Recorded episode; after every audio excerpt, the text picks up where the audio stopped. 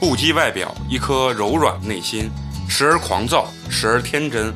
此生某一时，某一刻，某一人，离奇怪诞，怎料都是人生路上的故事。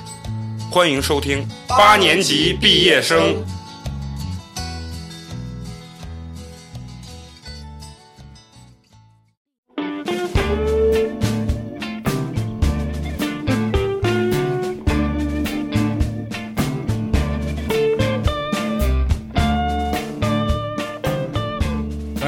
欢迎收听我们新的一期八年级毕业生，我是八年级的营销之王美工，你们好吗？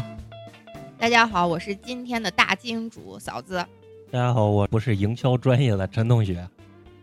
大家好，我是这期来打酱油的花花。啊，然后今天咱们几个来录这期呢，这期是比较特别的一个节目，我们不不玩搞笑，我们要走心。为什么？因为我心目中一直认为我们的嫂子啊，以后一定是我们这个，包括我们的南哥，以后一定是我们这个电台的金主啊。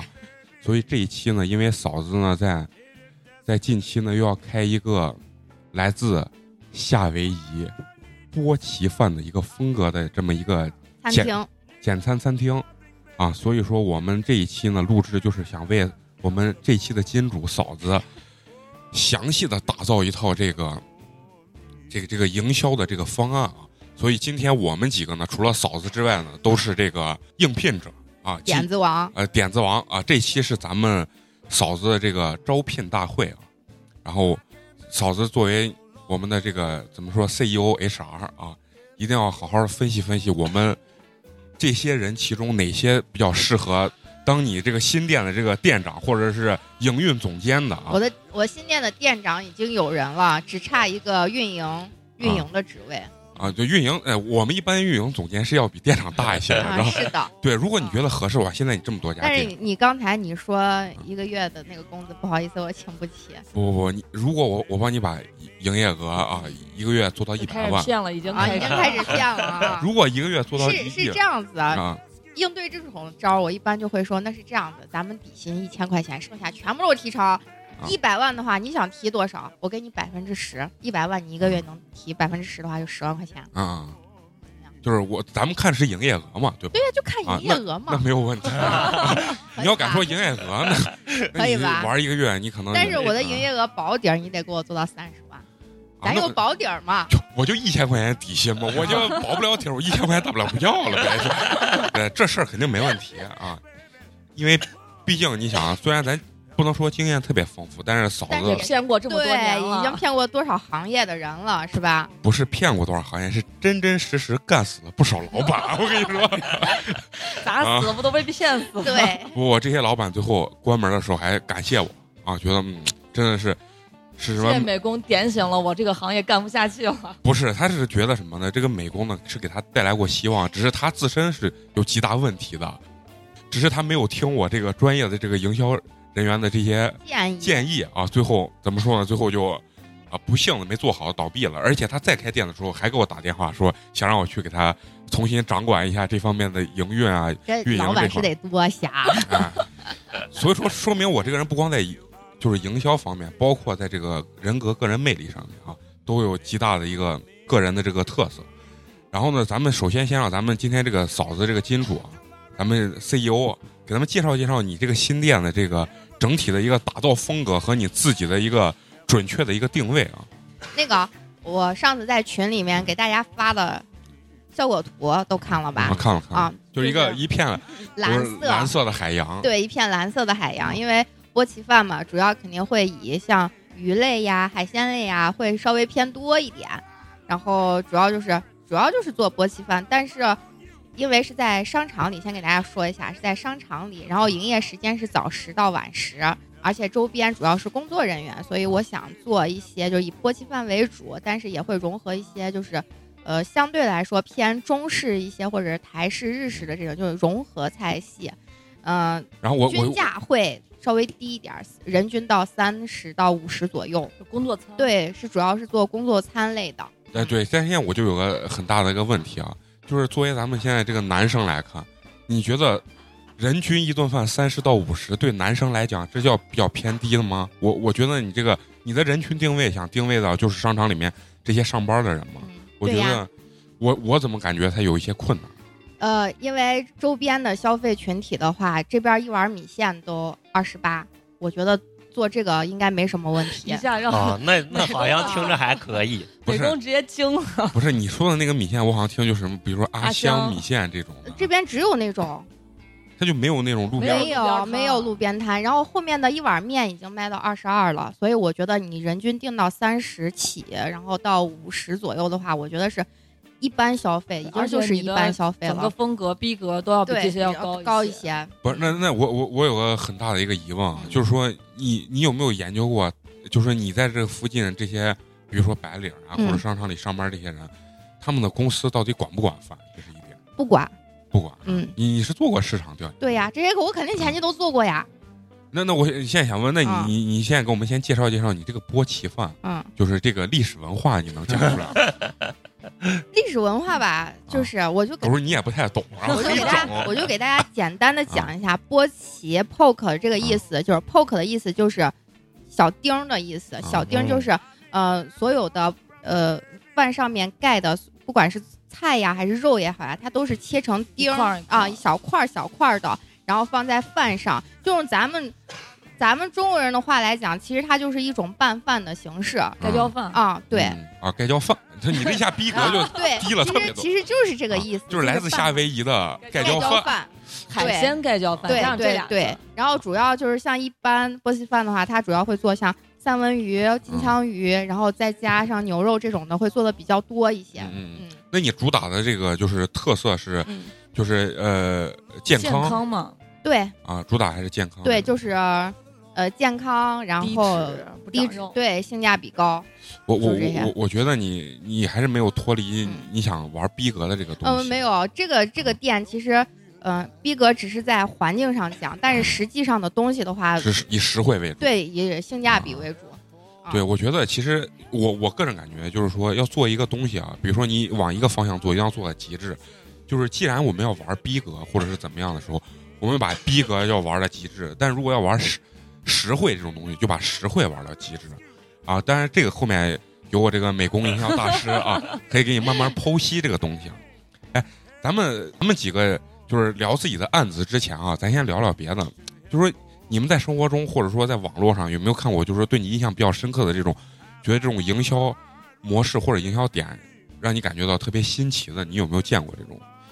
新奇的没有，奇葩的有啊！对，就说奇葩的。抖音上不有那个跳舞的那个张张辉映，还张映辉那个，啊、对对对、啊，就火锅店跳舞嘛、嗯。然后那个火锅店一下生意贼好、嗯，我就觉得我去吃饭，为啥要看你跳舞？这、就、个、是、我是理解不了这种营销套路，为啥会吸引到这么多人的？就是打造网红嘛。就是这个其实已经不算特别新奇或者奇葩的，因为现在。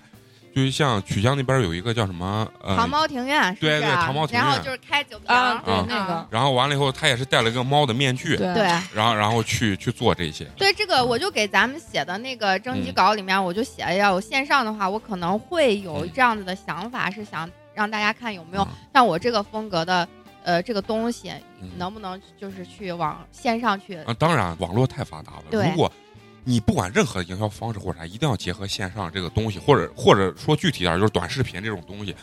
如果你不夹杂这种东西，你再好的点子你没有办法推出去。对，就是现在肯定是线上跟实体的话，你必须得去结合，对，结合出来之后，就是把线上的人流引到线下去，这样我觉得是一个比较快速，而且是。主流的一个方向。对，所以说一会儿有美工这个营销大师一定要好好给你剖析这个东西啊！我在我的案子里面都体现了，是吗？包括饥饿营销啊、故事性啊这种东西，嗯、都非常。美工今天就冲着两万块钱一个月啊，两万块钱一个月这个东西啊，啊以后我我今今儿就差做一个 P P T， 因为咱们这是一个音频节目，所以我没有做 P P T。那个谁呢？阿毛呢？如果我觉得奇葩的话，我可能觉得他在形式上不算是奇葩，嗯、但是他在方法上我觉得特别奇葩，就是。嗯、呃，怎么辱骂他的受众啊？就是贬低，不停打压，贬低他的受众。对，对对这不是美工最爱干的这个操作，这算不算？我不知道这算不算一种饥饿营销，因为我不懂营销。呃，这就是、啊、是不是一些私房菜的店？目目目对，你发现那种就是苍蝇馆子经常爱干这种营销，爱吃不吃，不吃拉倒、啊。对，然后就是咱西安的那个卖，就是那肉夹馍嘛，胡辣汤那个，就是我上次不跟你说那个吃怂你那个啊，就是手特别抖的那个。吃丸子你吃怂啊？人家过来说呃，不要丸子啊，你够是胡辣汤，你不吃丸子，你够是吃怂你。就是类似于这种，他会把这种东西玩的，玩的就是比较极致。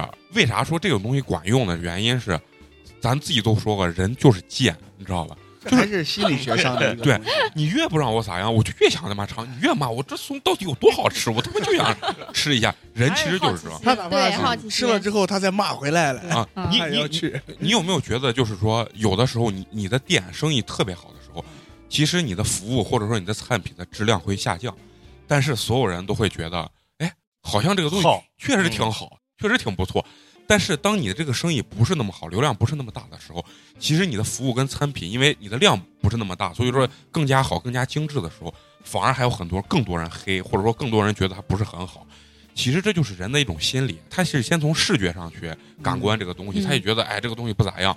然后现在有很多人就排队嘛，黄牛排队最大的对最大的一个营销玩，我第一回听是啥？我们当时相声社有有有个老哥自己做那种串串，就是他们玩的，就是刚开始那 好, 好多年前了，刚开始我还不知道，八十块钱请人在那做一天，就是排队，无时无刻一堆人在那排队。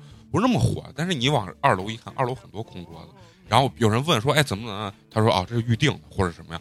其实我跟他聊的时候，他说我就是请人在外排队你。人一多，然后完了以后，很多人就就会觉得，哎，这是不是好？然后他愿意排队尝试一下。那喜茶就爱玩这一招，嗯，喜茶很多是这样。喜茶这个东西其实跟就咱一般做这个生意的玩的，为啥底下有很多人模仿喜茶把自己玩死的？最大原因是他的资金和他支撑支撑不了，和他的那个对对没办法支撑这么长时间。他这个东西还没起来，他扛不住别人骂他，等骂完以后有第二波的这个人流下下。到线下去准备尝试的时候，他已经死掉了，啊，就是完全不一样。人家像瑞幸，啊，就是一直每年，比如说每年我赔十个亿啊，每年赔五个亿，他能扛得住，他不断的在融资，他玩得大，所以说他不怕这种营销。咱今天必须说清楚，咱都这么熟了，我们给你肯定给嫂子肯定得来点干货。对，啊、我需要干货。对，我们肯定不能骗嫂子，但是两万块钱这事我不能降，你知道吧？少于两万块钱，我觉得得有是吧？对，我觉得我这咖位就不能接受了啊！虽然我现在一个月挣两千啊，但是我我我我其实是一直在一直在思索这个营销之道。我觉得你今天你你的目的是忽悠嫂子忽悠到，哎，我觉得两万块钱给你给少了啊！不不不不，咱们先咱们先聊嘛，聊完之后，然后咱们让嫂子自发的决定啊，到底愿不愿意给给咱们其中一个人两万块钱签约嘛，对不对？先签个半年，骗他十几万再说，是吧？咱们现在就会开始啊，然后咱们现在，呃，以一个应聘者的角度，然后完了以后，知道开始这两个字，我觉得开始行骗了、啊。然后咱们一一的呢，给这个咱们嫂子进行这个汇报啊，啊对对对，这个这个汇报和自己的方案啊，阐述自己的方案啊。那时候今天这样子，就是从我先开始，好吧？啊，啊我给咱们今天这个案子呢，我会。因为是出案，所以说我们简单一些，就是用我们的这个文字 Word 的这个形式啊，给咱们这个嫂子呃去一一的这个讲述。在那个我讲述之前呢，我特别想问一下嫂子，哎，作为这个呃餐品店呢，我觉得我个人的认为啊，不知道这个概念是否成熟啊，嗯，就是说它主要三大核心的东西呢，它它当然我们最终目的一定是达到一个利润跟营业额的这种增长嘛，对吧？所以说我觉得我们必须解决的三大的一个问题就是说，首先第一是流量问题啊，第二是转化的问题，第三是产品的问题啊。但是作为我们呢，我们不是专业做餐品的这个人士啊，所以说在这个产品的这个好吃程度上，或者产品产品的这个质量程度上，我们没有太多的这个方法能帮嫂子去提升。所以说我们的案子呢，主要是从流量和转化这两个角度啊，来给嫂子进行这个提升。好的啊，不知道在这一点上，我们的呃 C E O 有没有什么补充的？同意。啊，那有没有补充？你这样光同意，人家觉得这个 C E O 很 low， 明白吗？你见过哪个天使投资人说嗯都同意你？你得继续。啊、好的好的、嗯。那既然这个咱们的这个嫂子呢比较同意我的观点呢，接下来呢我就阐述一下我的这个理念啊。我认为呢，我们这个案子需要的是有什么呢？首先说是一定要有关注度，二一定一定要有话题性的啊，因为我们有了话题性才会有更好的这种关注度，对吧？然后所以呢，我们的这个定位人群呢，呃，是我我这回的案子定位人群是这种都市里面的这种年轻的女性。我第一反应我想到都市丽人。啊对，不是内衣啊，不是内衣 啊, 啊，所以说我们定位是年轻的女性。为什么我定位的是年轻的女性呢？因为刚才听了嫂子这个定价三十至五十，我认为就包括就是一般男性消费不起是吗？不是消费不起，男性是可以，但是男性希望把钱省下来给自己给自己心爱的女人啊，能吃吃得起来自夏威夷的波奇饭。这人设定的，我真的是哎呀啊，对，所以说我们就是说今天呢，所以说最后我说完以后。由这两位女性，嫂子是主咖，还有咱们的花花来帮我完善我这个案子啊。然后呢，在这个定位人群是女性的这个情况下呢，我认为咱们这个餐厅呢，这个营销一定要有故事性，所以我为咱们这个餐品呢注入了一个爱情故事。这么油腻呢？虽然刚开始我一说爱情故事，大家会觉得嗯有点有点俗气，有点 low， 但是听完我这个爱情故事，我觉得你们会有这种在营销上面会有一个。大的一个进步，尤其是我们这个 C E O 嫂子。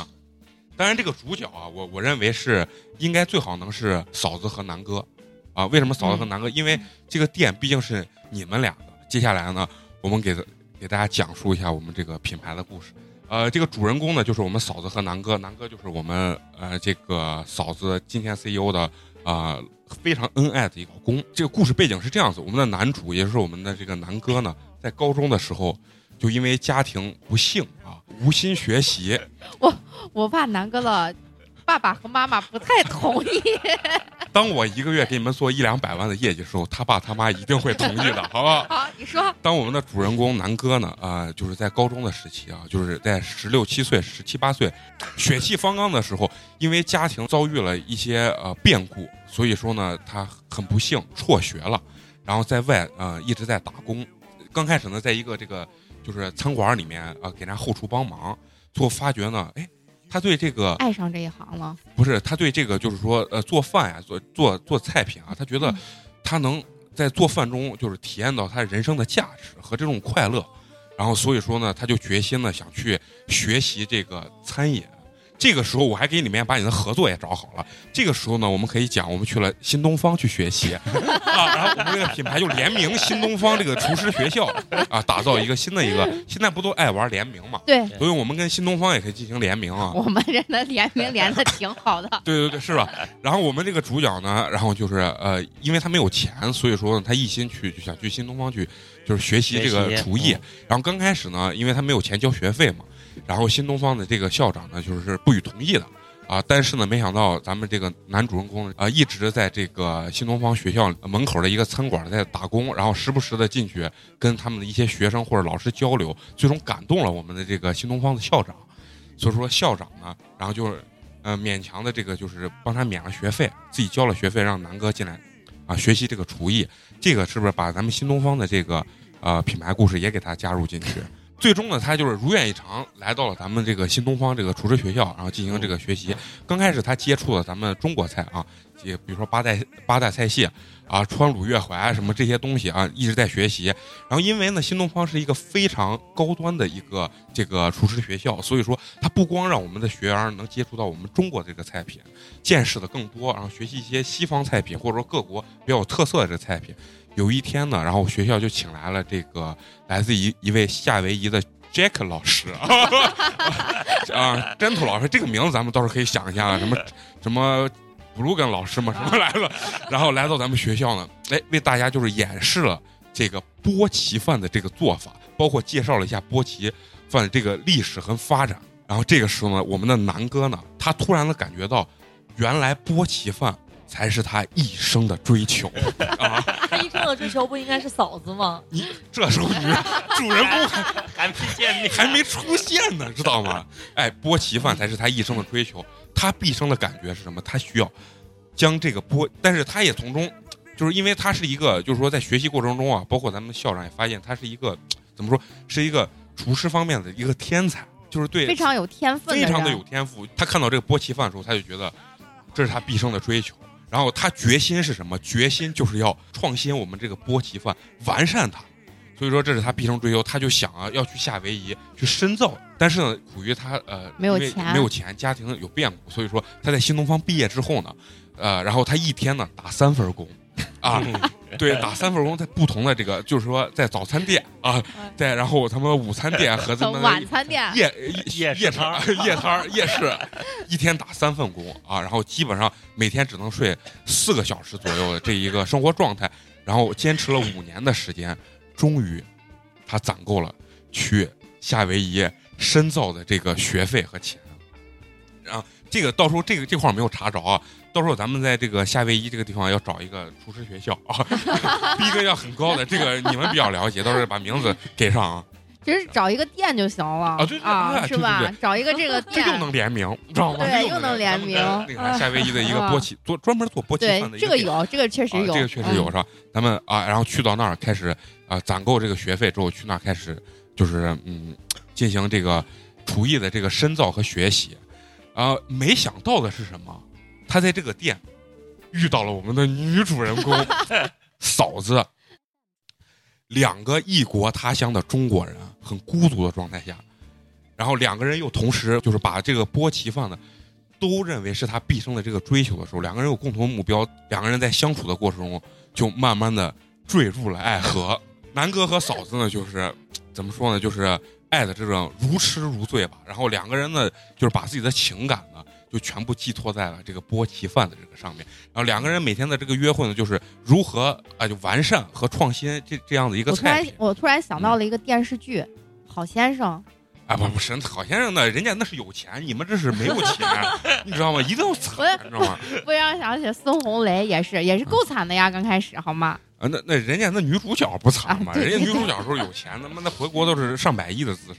你俩不一样，都是都是没钱，都是打工，去那儿打工学习，哎，打工学习，哦、两个人就坠入爱河，就非常的爱。然后在那里面呢，学习了，呃，两两年三年的时间之后呢，呃，两个人就是学成了，然后但是说想回国，然后一起想创办一个这个店，但是没想到就在这个时候，我们的女主还没有回国的时候，在夏威夷查出了癌症啊，而且非常严重的癌症。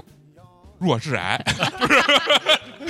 然后医生会会说什么，说咱们这个女主角就是嫂子啊，这个脑萎缩的速度是已经到了晚期了，非常快，基本上只有一个月的正常时间了啊，然后一个月以后基本上就是彻底的脑萎缩，就没有智商了，然后人也也会因为没有智商就慢慢的就是离开啊、呃、离开人世了啊，所以非常的凄惨。这个时候呢，我们的男主人公并没有就放弃放弃自暴自弃，然后他想出了什么呢？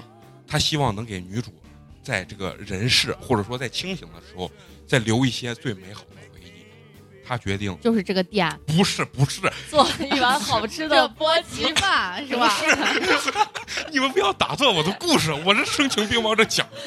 你们的这个，你们这种文案功底根本跟我不是一个 level 的，好不好？你说，你说。他决心为女主在生生命最后的三十天，每天创造一个新的风格的这种波奇饭。然后每天一个菜品，让我们的女主在生命最后最后三十天留下美好的记忆，并且帮她，呃，就是留住，让让让这咱们这个呃嫂子呢能尝出哪个味道是她最爱的这个味道，就说留下你最美好的这个味道的记忆，你明明白？每天一道新的菜品，三十整整三十道菜品，让你选出一道最美好的这种味道，在不断的完善和结合这三十道菜过程中呢，终于推出了我们的这这一道。最全新打造的这一，就是最核心的主打菜，最最核心的这个主打菜。然后这个主打菜的名字，就是也不能一定叫名字啊，是我们的 slogan 啊，叫什么？两个名字，一个叫“一直遇见你”和“遇见你的味道”啊，你可以到时候选一个，这是给我们这个 C E O 的一个选择性。这个是给这个餐去定这个 slogan 是吧？对对，就是这个餐的一个词啊，这一道菜，这一道菜啊，就是一道菜注入了丰富的情感。嗯、我我是比较呃。喜欢叫一直遇见你，就是因为虽然你离开我了，但是我每天做这个菜的时候，我就觉得就像我当年在夏威夷学习这个餐品的时候，第一次遇见你的那种感觉。我就想知道嫂子以后还要不要出现在这家店。对，我也想说，我都我都弱智癌了，这个店我以后还能不能来？就是有两种方式，不，你已经离开人世了，你然后然后我现在我就不是我我我不是嫂子，我是南哥的就是第二第二任妻子。对对对对，也可以、哦、不我我希望是什么，就说这个只是一个大概的一个营销故事，包括那个啥，就是你也可以讲这是这个品牌本身的一个故事，或者说是呃你俩的这个故事，这个到时候咱们因为你现在没有掏钱，所以我不能给你细化你明白吗？你呀许啊，你这还想要两万块钱吗？我本来前面听着我说嗯还行，但是从弱智癌开始，我就觉得有点离谱了，好吗？还还没有讲吧？男主呢，回国之后开了这家店，开了这家店，然后我们主打的爆款产品就叫一直遇见你。然后因为呢，我是在嫂子最后三十天的这个时间，我亲爱的媳妇儿最后生命三十天创造出这个菜，所以我们有一个规定，这每一道菜都是我们南哥亲手啊为我们每一位顾客啊打造的。然后会根据把南哥绑住了，不用他，他只要在后厨抽烟就行了。然后，呃，然后我你这个节目还放不放？啊、对，我也想说，这个节目放出来的话，人家就能打假了，好吗？你, 你听我跟你说，咱没有这么大流量，你放心。这这个东西后期到时候你还得用别的形式去推啊，你别别打断我，我正感情正啊，你说你说你说啊，这个时候南哥呢，然后每一个食客来到咱们店里，南哥会。做这道菜之前呢，必须什么呢？必须得问到他的初恋，或者说他印象中最深刻的这一段感情，第一次遇见他的男主或者女主的时候，他的那个心情是什么？南哥会去根根据他的心情，去为他打造这个口味，偏甜、偏咸、偏苦、偏辣。我能加一句不？嗯、我说这那这份饭卖五十块钱太他妈亏了。你别急呀、啊，所以说这为什么说是人生最后三十天创造出来的？所以每天限量。只能做三十份啊，只有三十份，然后这又夹杂了我们的饥饿的营销。这个至于定价，这个到到时候根据咱们的流量，如果人多都点这个，那价格一定会高一些嘛，对吧？然后这个是整个我们我对品牌故事的一个阐述和定位啊。嗯。然后呢，呃，接下来当然就是我们有这个故事品牌，我们怎么去推出它，就是把它有更大流量，让更多人去知道这个东西。嗯、当然就是现在比较俗的这种，我认为也是比较有效的这种视频营销。啊，就是视频，咱们一定要加入一个视频营销。但是我这个视频营销呢，不不与刚才你们说的那些俗逼的视频营销，明白吗？我们要怎么样视频营销？不是说，哎，我一个大胃王到我们店里去吃这个东西，讲述这个品牌故事，哎，非常的好或者什么，这样做 low 了，啊，完全就 low 了。我们要什么形式拍这个视频呢？以探店的这种形式。什么叫探店？就比如说。我作为视频拍摄者，比如说我有两百万粉丝，我过来来给你拍这个视频，然后我一进来要以偷拍的形式，啊，说这家这家店的这个老板特别的牛逼啊，从来不做营销啊，就是对于我们这种偷拍视频的这种人是极其厌恶的，所以我们今天呢只能偷拍啊，然后完了以后，然后而且我可以假装采访你，就比如说呃你是那种说把南哥打造成一个 I P， 是那种就是很愿意跟食客去分享自己爱情故事和了解。时刻的这个爱情故事，这个时候我作为视频拍摄者，我还是个偷拍的情况下啊，还可以给给南哥打点马赛克、马赛克的这种感觉，偷拍这种情况下，就是我们叫探店的形式啊，啊偷拍的情况下，然后去让南哥这个时候循序渐进的把他这个故事爱情故事讲出来，然后把这个逼格一下就提升到很多，然后还告诉大家 ，OK， 不好意思，我们不做营销，我们高冷，一天就三十分，啊，这个价格可以很高。啊呃，然后最后我们要表现出来的是南哥的这个性格是什么？首先高冷、专情啊，这个他不能有有外遇啊，一旦有外一旦有外遇完了，这个营销彻底就崩塌了。所以我们这个人设是很重要的，这个必须得给我们就是嫂子的老公要说清楚，玩一定要注意，好不好？啊，然后然后我们的店的这种感觉是什么 ？OK， 我不是为了挣钱，我就是为了祭奠我最初这个爱情啊，就是祭奠我的嫂子。啊，不是，就是他的媳妇儿，他的爱人啊。然后我们这个店是不缺人的，然后我们要限量啊，因为限量这个东西现在玩的都特别多，嗯啊，然后限量。整个呢，我认为我这个营销的一个大方案里面有故事性啊，有话题，有爆款，有饥饿营销，是相对来说是一个比较完善的一个呃，这个这个这个叫什么？这个营销模式吧。嗯、然后我认为呢，这个后期的这个费用。不不是我不是我，我知道就是拍的。对对，整个这个推、嗯、推广的费用，我我我认为是可实行的，大概在五到啊八、呃、万块钱左右。嗯、因为你你需要找一些大 I P、大流量去去帮你推这个东西，或者也有一种方法，你直接把南哥或者说是把把它打造一下，把美工啊打造一下，这个可能会更便宜一些，是更便宜，但是效果如何？那必须好呀，那必须好呀！我本来还有一个案子是专门打造我的，这个一会儿等他们讲完，我可以大概给你阐述一下我这个想法啊。然后听完我这个案子之后，然后咱们先让其他三位陈同学、花花跟阿毛，然后说说他们听完我这个整个方案的一个想法。我听完的，我你知道，我直到听到你说让南哥去问每位食客，你今天的你的初恋故事是什么的时候，我当然第一反应是，这这个商场一天得接到多少骚扰的这个报案。这女食客还敢不敢来这个？我我跟你说，这个我听完这个有啥？我觉得是整体性是比较完整的，啊、这是这是实话、嗯。但是有一个问题，一看就是还是还是干我这了，是吧？但但是有一个问题就是，你让南哥高冷，南哥 OK， 但是现在的顾客会比南哥更高冷。嗯、南哥一问你先讲一下你的故事，哎，瓜皮，你肯定会这样子想呀。你看这个东西，你看这样我这个时候我看这就讲到了什么？方案这个东西是大脑，这个时候就讲到了执行了。那执行就是另外一部分费用了。开始 P U A 了吗？不是，不是，就是执行的话就是另外一一份费用。当然，我现在可以给你简述一下，这个东西就是再找一波人过来嘛，是吧？要有托嘛，啊、对吧？对嘛，就是有托嘛。一是有托，二一点的话，首先我们告诉他就是一个品牌故事性的一个东西。在至于在执行的过程中，我们一定要见人下菜嘛。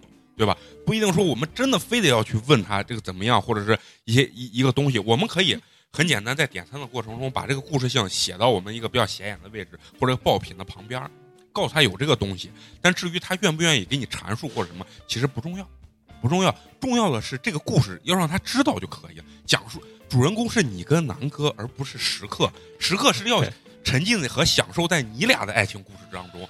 是这样，你俩的爱情故事是虚幻的，是完美的，是 peace 的，有 no 啊，是非常 peace 的这种 peace and love 是吧？对 ，peace and love。所以说他们说不说不重要，重要的是你们俩的这个故事一定要打造更加的完美。现在就是你们给我找毛病和那个提这个就是意见的这个过程中，包括我们的 C E O 啊，都可以给我们。这故事有点假，你要包装呢，怎么能？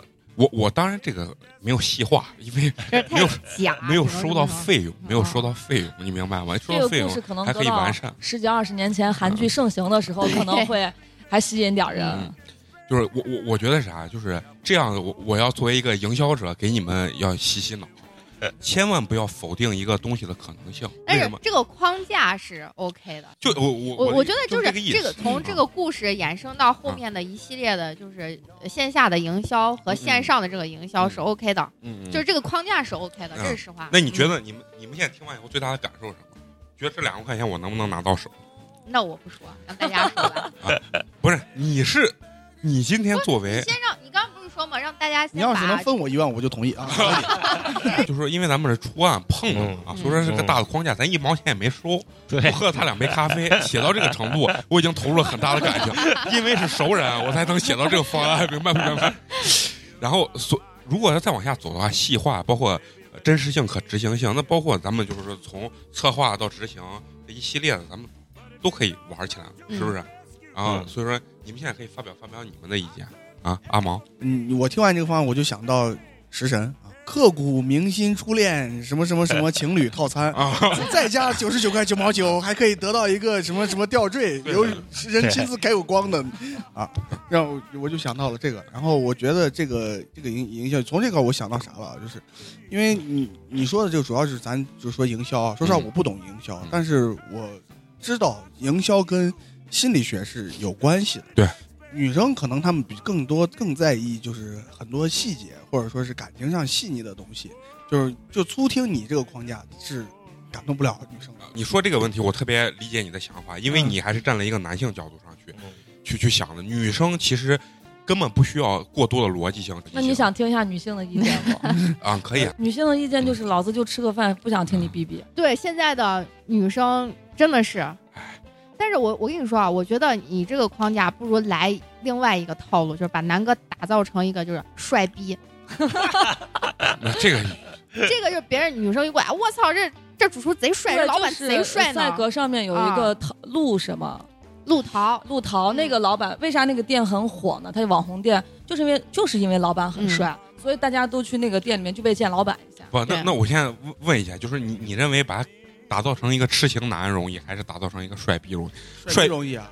对呀、啊，帅逼容易啊，帅逼容易啊，不是、啊、因为痴痴情男，你要给他造人设，万一哪一天崩塌了，很可怜。美工的意思是，不是就是人的长相已经固定了，他是个视觉的东西，你怎么？但是我我哎，你先说，我先说，你先说，我我觉得这个用你刚才那个话说，其实你还是以一个男性的角度去考虑这个问题的。嗯，女人不需要这么多演技，我不想看到痴情男，我就想看到帅哥。对，对比如说你还用你那个探店打，呃、不要打马赛克了，就探店的方式。嗯、你说你今天比如说探店，我肯定让南哥收拾一番，然后把自己先锻炼锻炼，然后打扮打扮，咱们咋的就是能帅一些，啊、对吧？然后你你去探店，你说哇这个你在你的那个主厨好帅，你说哇这老板好帅呀！你要看过那个什么、啊、什么西施卖饮料，饮料西施。对对对，而且帅可以引起一个话题，你认为帅，但他不一定认为帅。这样子一一一有那个差异性的话，那很多就是不认为帅的时候，那我一定要去看他到底帅不帅。对，我我们你你你们说的这个帅也是一方面，但是我当时其实想到把南哥打造成一个花花公子帅的这个方面，但是我最终为啥想还是爱情故事的原因是什么？咱必须从实际出发。现在说实话，网络这种东西打造帅的太多了。太多女性已经眼花缭乱了。没有，我愿意看。听到没？现在女的就是各有各的帅，哎、我都愿意。我我明白。我跟你说，女性对帅的很多定义，就像咱上次聊易烊千玺那个电影，其实花花本身可能看易烊千玺，觉得他就是个娃，没有想有男性多大一个魅力。但是结合了他整个演的这个故事情节之后，然后他一笑，然后花花整个人都融化了这种状态。所以说一定要给他故事性，不能光帅，你明白？虽然咱这个东西也不是说很有深度，但是你给人要有感觉是哦，也可以，他也可以帅，但是他既帅又是个深情的人，而且背后有一个真的是很深刻的一个故事。最后，如果我们真的按这个套路走了，嗯、到最后肯定就会是什么？就是大家就是啊、呃，这个故事过来说是哎，我要我我要看看这个男主人公到底是多深情，嗯、然后就我操、啊，有点帅。对，那就更好嘛。往后就会说，哎，不管别的，就光这帅就可以了，也那就更好嘛。其实一个很简单的，就是爱情故事可能没有帅更容易吸引人。就是我看完了爱情故事呀，男主人公很惨，但是我不一定想去看一下他。但 是, 但是帅的话，我就想去给他更值。就是咱们现在说了，刚才说那么多营销方案，要么就是就是大家疯狂的批斗这个点，或者觉得是。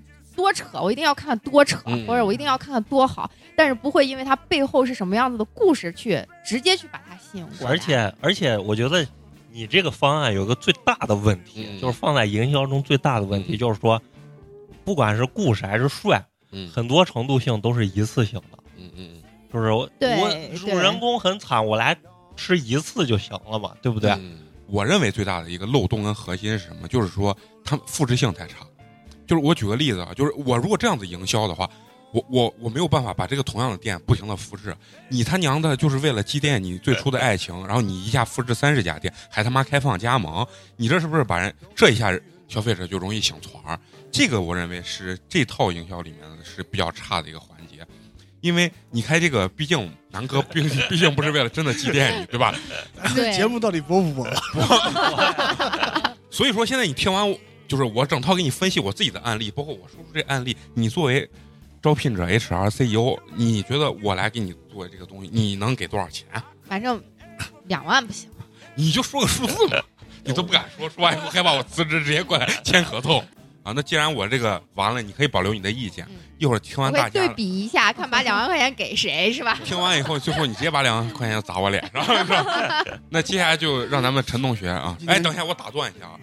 我觉得嫂子呢，我是千里马，嫂子并不一定是伯乐，所以呢，听了我们这个节目的这些听众啊，然后如果里面有金主的啊，然后觉得我操，美工是个人才，好不好？愿意开到两万块钱一个月的这个月薪的时候，我想问一下，可以致电我们，关注我们的公众微信号“八年级毕业生”，然后私信美工啊，让美工去给你做大把大把的运营，让你的业绩提升十倍乃至百倍。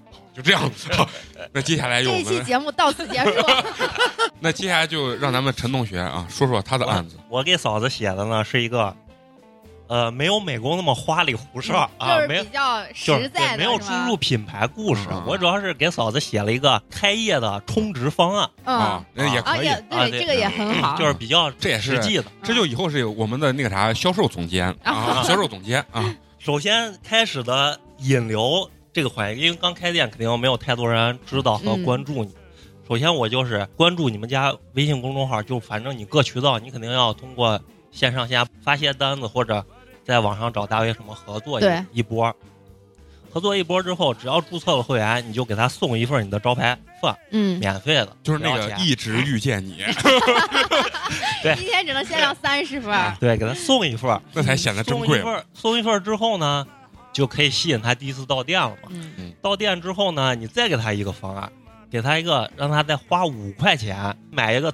价值比如说六十八七十八的套餐，但是这时候你给他设置一个门槛，他就得转发，或者说是不管是微博呀、啊啊、对是吗，对对对、嗯、就比相对来说比较传统，但是我觉得这是因为啥，嫂子肯定主做的就是这附近的那个白领，在这个公司的层面传播肯定还是有一定的作用的、嗯、对，这其实是最直接的一个、啊、对对 对, 对，相对来说比较直接的、嗯，之后这就是前期引流我两个小方案，嗯，当有一定的人流量了之后，给他推出一个充值方案，限时的，就是说交两千块钱的押金，半年内每天都可以免费吃一次你的招牌饭，嗯，就是交两千块钱押金，是押金还是充值？押金，半年后全额退给，全额退给他，可是上保险了，你看保险套路，我操，这个退是。怎么样就能退？是你每一天都是都能保证来吃，他就给你退，还是怎么样？呃，不是，就是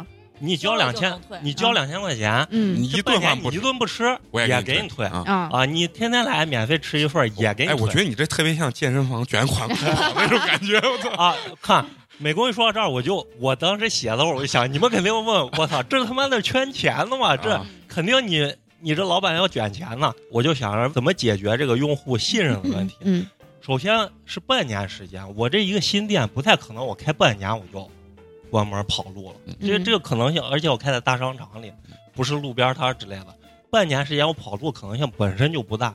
二一个两千块钱，如果嫂子那一份饭定价，假设我当时是按三十块钱算的，嗯，就是他一个月吃十次，嗯，他就不亏了，这两千块钱他相当于消费了，嗯，如果用户哪怕我就心想，我就是。啊每天来吃饭，我也正常就花这两千块钱，半年时间，我也是可以的。我就通过这个金额，就是能解决一个初步的用户的信任问题，不不担心我卷钱跑路。就是他帮你解决就是固定客流的问题。哎，对，我给嫂子大概算了一下，你这一份饭如果标价三十，你的成本应该在十块钱左右吧？差不多。我想着一个用户他再爱占便宜，他不可能天天。他一个比较合理的，我觉得最多就是三天来一次，就是。差不多了，你一个人就不可能每天都吃一样的东西嘛。你大概我按如果按一份十块钱的成本的话，你一个用户大概就是，如果他三天来吃一次，你就是亏六百块钱。嗯，就是这半年时间你亏六百，但是亏这六百你咋办呢？我想的是你你给你那个，你就像波奇饭这种东西，啊、不是里头花样比较多嘛、嗯？我给你提供一个基础的啊套餐，然后你你再加比如说三块五块，我里头再。再加点什么东西、嗯、就类似于这你你肯定还你通过这个东西你肯定要它吸引它再消费嘛、嗯、然后就加的那些的话就是你另消费另消费嘛、嗯、然后包括饮料什么的、嗯、就是这些东西你你你每天来吃饭你再花上十块钱你还是觉得也挺非常划算非常划算嘛、嗯、我免费吃一个东西嘛对吧我再加十块钱喝个饮料呀添几块牛肉什么的也挺好这个问题一是刚说亏六百六百是按每个这个平均算下，但如果你办的人多了，你大量的采购同样的东西，你的成本肯定会再下降。嗯，这是这是一定的。嗯，然后第二个就是，你这样的话，如果办出去的人多的话，咱这个套餐你只能在店里用，你只能堂食，你不能叫外卖之类的，你就显示你店里人气也高，对吧？人也多。然后第三个就是，即使你这个这个餐厅每天人流量很少，你的。管理成本呀、啊，人员成本，其实你一分不少，嗯、你你还是那么多的成本，你你不如多搂点人过来坐到这儿吃，还显得咱店人气旺嘛，对吧？嗯、假设有五百个人充值，嗯、一人交两千块钱，嗯、马上可以获得一百万的现金价值。嗯、你店很大一部分投资，你可能就收回来了，嗯、而且你的一百万的现金价值，你还可以出去做投资，你又是一部分收入。嗯，相当于这是一个理财计划。对，这是一个理财。他说的这个很多现在都是这么做，就像摩拜原来之前没被国家限制的时候，他们其实就是这种形式。嗯、这样你就光揽了人，你还有现金流了，有现金流收回成本。嗯、然后他半年到的时候，肯定用户就开始来退押金了。嗯、退押金的时候，你再给他推出一个充值活动，充一千给他六十六分，咱这个时候就不能再免费了，就是因因为那个时候是咱开业的时候。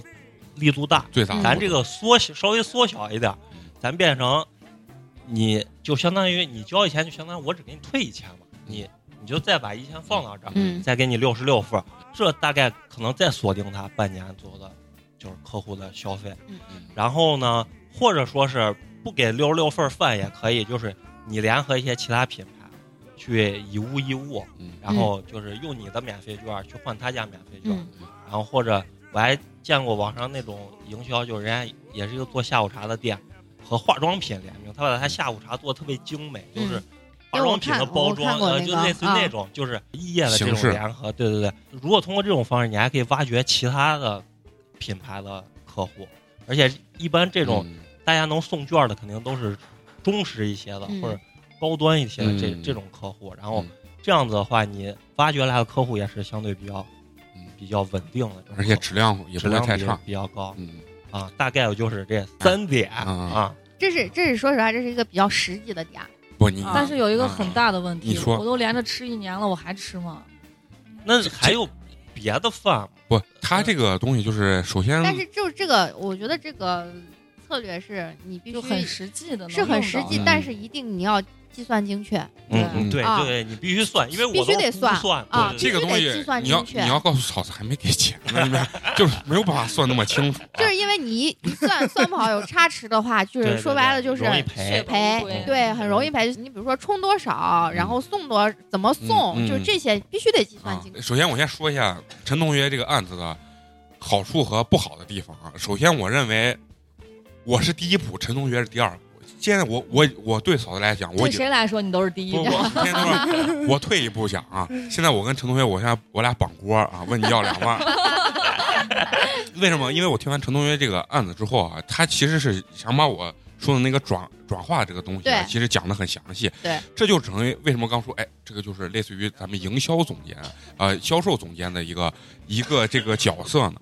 就是说，塑造品牌的这个东西是为了让你的知名度或者爆点更好一些。它这个呢是锁定客户的这种消费群体，粘性。对，粘性。首先，它刚推出的那种我送基础款的这个东西啊，然后你来了之后往里面加东西，然后去挣挣这加东西的这份钱的时候，它其实就是用营销上面比较专业的讲法，就是它把这个产品分成了，比如说我们引流产品，像我充两千送的这些东西就叫引流产品，然后我里面加的这些东西可能就是我的啊。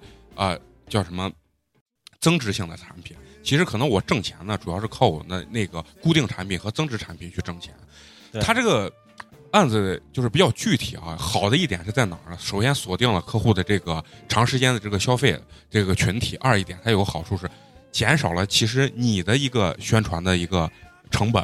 对，就是让用户去用户去替你。你比如说我、嗯、我是白领，我在你这儿办了一张两千块钱的这个呃免费的卡、嗯、然后我会不会就让我的同事问，哎，你中午去哪吃？我说，哎，我在那儿办张卡，我准备去那儿啊，两千块钱免费送，这就很大。人家说，哎，那我也去看一下，那有没有？然后对，很多人可能因为我当时想着，嫂子这定位就是工作餐嘛，对啊，要两三个人过来，哎，他直接是不是一块就把你这个东西办了？还有一点好处是什么？还有一点好处就是，你它增加增大了你一个很大的一个现金流，就是因为这个东西是啥？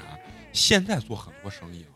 现在做很多，当然这个咱对这个产品的这个店本身的这个真实的内核不是很了解，不知道它是个比较现金流比较大或者比较小的一个一个呃产业啊或者什么。但是陈同学解决了，尤其我第一笔投入这么大之后，我需要有现金流在里面运转。对，因为他唯一我觉得这个案子里面有个比较大缺点就是你。你在开业过程中同时让他们充两千，你到半年以后甚至八个月以后他们同时退的时候，有可能把你退直接一波你就倒闭了。很有这种可能。你因为作为、就是、因为你中间这个款项，如果说是运营的不好，或者是嗯、呃，就是你把那笔钱你可能干做他用的时候，你一下子拿不出来的时候，风险很大。对，就风险，这个是风险很大。所以说，我觉得有一个方法改进，就是把充值两千块钱免费送这个东西可以拉长，或者有一定的，比如说我做六个月时间的这个活动，但是我这六个月之间，我每周三。你来可以充值这个东西，就是虽然呃，就说找一个门槛，那然后但是相当于会员日，对持、嗯，但是持续充值这个时间很长，我们既拿到了大量的这个流动资金，又让它最后退还的时候是逐步退的，而不是一波退的。对，这样这样子有一个问题、嗯、就是，其实两千块钱也不少，用户有时候。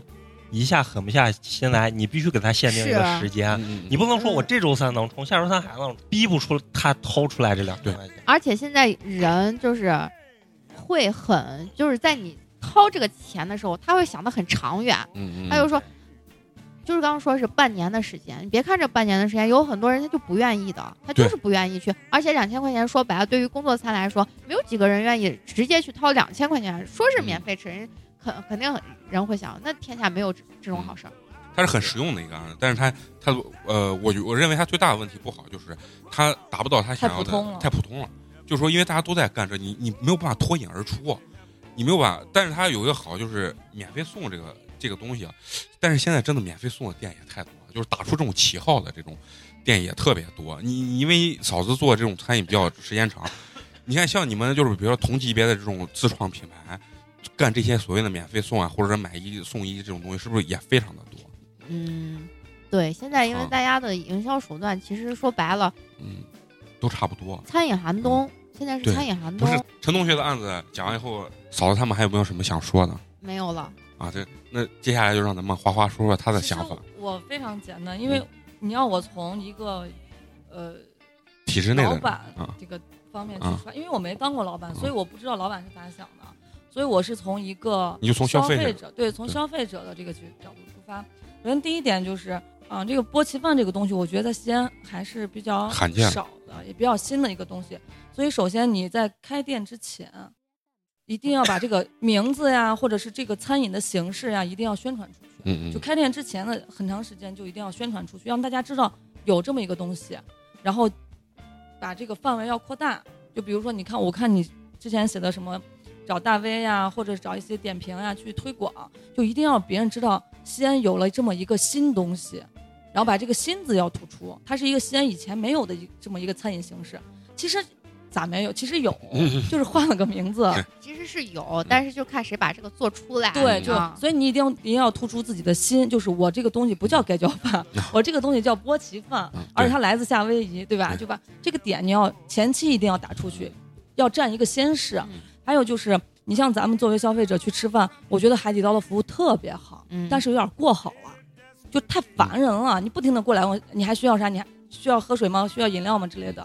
但是你去回民街吃饭，你觉得太差了，妈老子来花钱来了，你第一天比老子还像老子，对吧？所以我觉得就这个呃，给服务员培训的时候，服务员的这个态度、嗯、就是你也要把控好，就是你要让顾客觉得你真心在为我服务，但是我又不会觉得你很烦。对，美工一说，我觉得我们说的这些方案有点太俗了，嗯、跟不上你的那个高调性，你知道吧？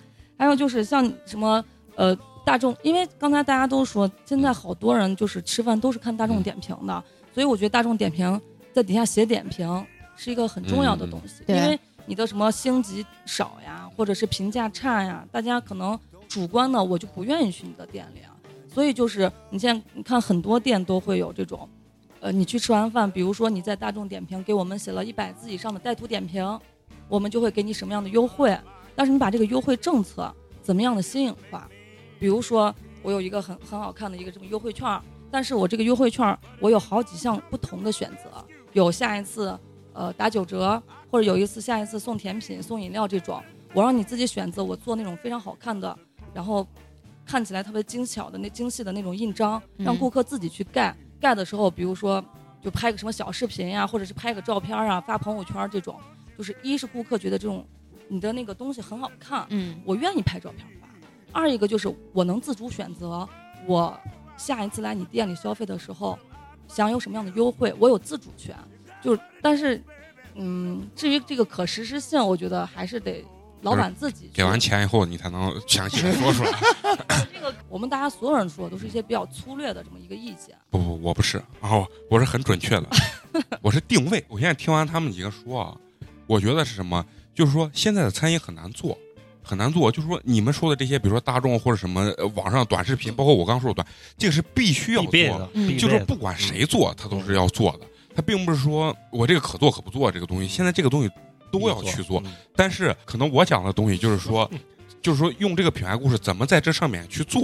比如说很简单一个例子，就找点。我们把这种点一定要通过刚才你们所说的这些呃线上线下这种营销，把它去推出去，这是一个推广的形式。但是我们推广的内容是什么，就牵扯到我刚说的那个内容。对，这这是真的，就是大家每一个人说的点就是。嗯嗯、不一样，对，不一样。今天大家说了这么多，嗯、其实可以串起来啊，对，这个是一套、啊、串起来是就是就会比较完整。对，这是第一步、第二步、第三步的事情。对，对嗯、就是这样，就是第一步，呃，美国那你就一人给五千就行了，啊，就两万块钱分给大家、啊、，OK， 没问题。啊、一人给五千啊啊，咱这妈过来骗钱了，不是？终于把自己目的说出来了。对。然后最后呢，我再总结一句啊，不光听我们的节目，要关注我们的公众号"八年级毕业生巴士数字的"。包括我们的微博和抖音，拜拜，拜拜。